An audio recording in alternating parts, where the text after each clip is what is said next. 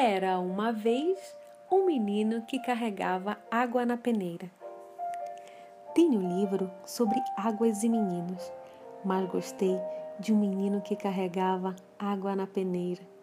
A mãe disse que carregar água na peneira era o mesmo que roubar o vento e sair correndo para mostrar aos irmãos. A mãe disse que era o mesmo que catar espinhos na água, o mesmo que criar peixes no bolso.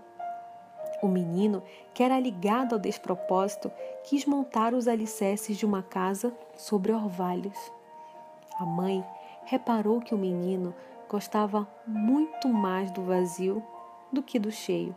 Falava que os vazios são maiores e até infinitos.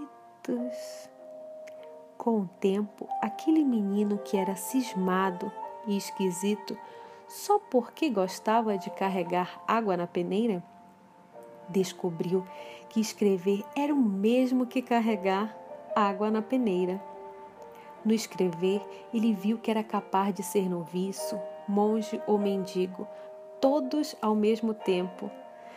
Ah, o menino aprendeu a usar as palavras, viu que podia fazer peraltagens com as palavras e começou a fazer as suas.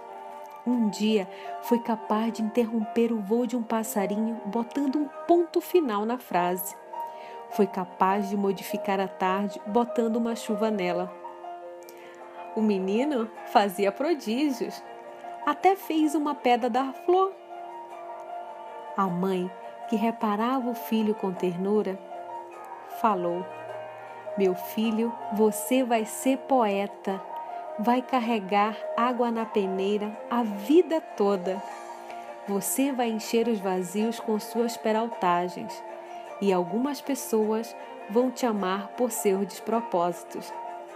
Manuel de Barros, por Carol de Cássia.